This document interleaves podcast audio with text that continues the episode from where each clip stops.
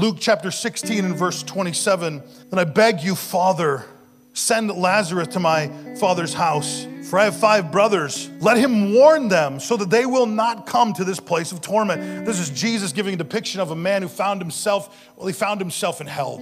After life was over, he didn't choose Christ in this life. When life was over, he found himself in hell he found this sense of torment and his perspective and his, his, priorities changed. Now, we could read this at face value and say, well, that's just about salvation, isn't it? That God wants us to be uh, those who would call folks into the kingdom. And of course, He wants that. Of course, He wants us to go to the ones we love, to the families that we love, and to the friends that we love and say, listen, you don't want to experience hell. You want to make the right choice here before your life passes. But I think more than that, we can learn a little bit about priorities and a sense of a sense of kingdom. I think it's an incredible torment. It's a picture of hell when we have a purpose from God that is left unfulfilled.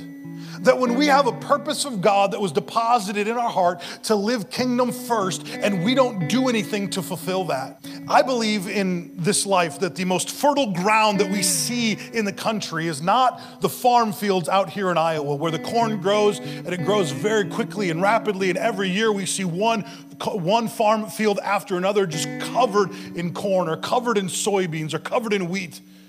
We get a good picture of fertile ground here in the Midwest, but I don't believe that's the most fertile ground in America. In fact, I don't believe that's the most fertile ground in the world. The most fertile ground, I believe, lays just above those headstones in every cemetery in the country. Because under that soil, there is a person buried, and many of them died, died with potential they died with a destiny. They died with a dream still buried in their heart that they didn't have the eternal perspective to go after. This mist, this vapor that is our life, faded quickly.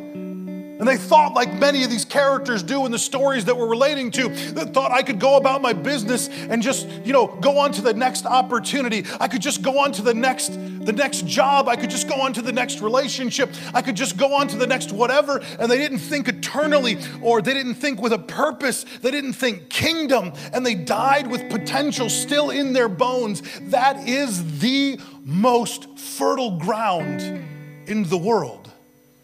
It's covered up by headstones.